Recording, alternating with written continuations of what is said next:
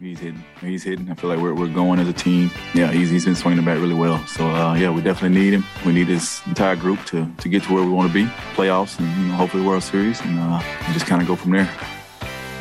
Brewers 360, sponsored by Endries Solar and Electric, joining us now as he does every Monday on Brewers 360 is the Journal Sentinel's Tom Haudricourt. All right, Tom, where do you fall? I, I'm sure there are other press wags that aren't impressed by it, but I'm just curious, where do you fall on the uh, the fan engagement during games? Uh, should they be doing the wave? Should they be doing things in the crowd other than being completely tuned in on what's happening on the field?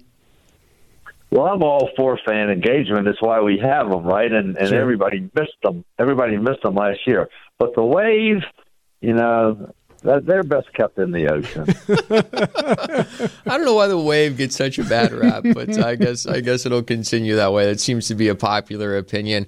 Uh, somebody who did not get a bad rap over the weekend, Tom, was Christian Yelich. Two dingers on Saturday, including that 454 foot grand slam. Uh, this has been a long time coming now. He's got a hit in 10 starts in a row. Is it safe to say that he has returned at least to a level where he's not struggling anymore?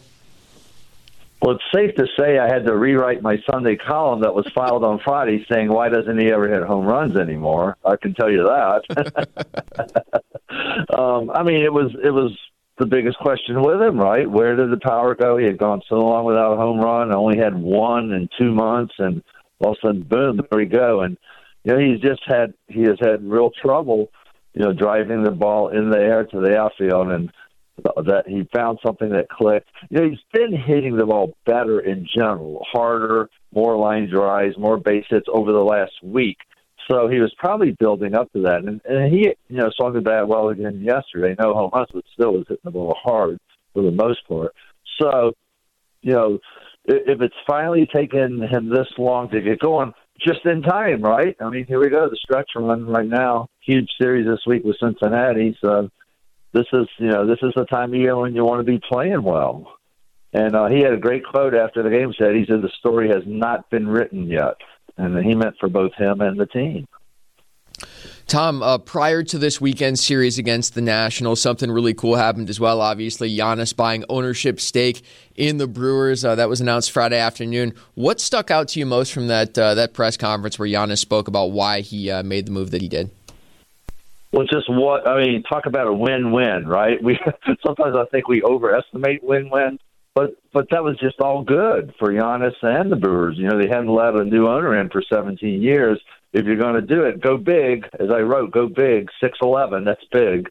Um, and and just, I mean, he's he's just the most fantastic person, and obviously the greatest, you know, one of the greatest basketball players going. So why wouldn't you want him as part of your ownership group? So Rodgers has part of the Bucks, right? So now to complete the trifecta, doesn't Yelich have to buy part of the pack? Doesn't yes, that, yeah. That com- yeah that will complete the triangle, right? It's going to be a lot cheaper for him. I think he only needs to dust off like 250 bucks for one of those sheets of paper, and he's good. That's right. Everybody, anybody can be in right? right. That's funny. That's funny. Enjoy your day off today, Tom. Oh, All right, I'm going to. I think the Brewers are too. I think they were a little tired over the weekend. the Journal Sentinel's Tom Haudricourt. Thanks, pal.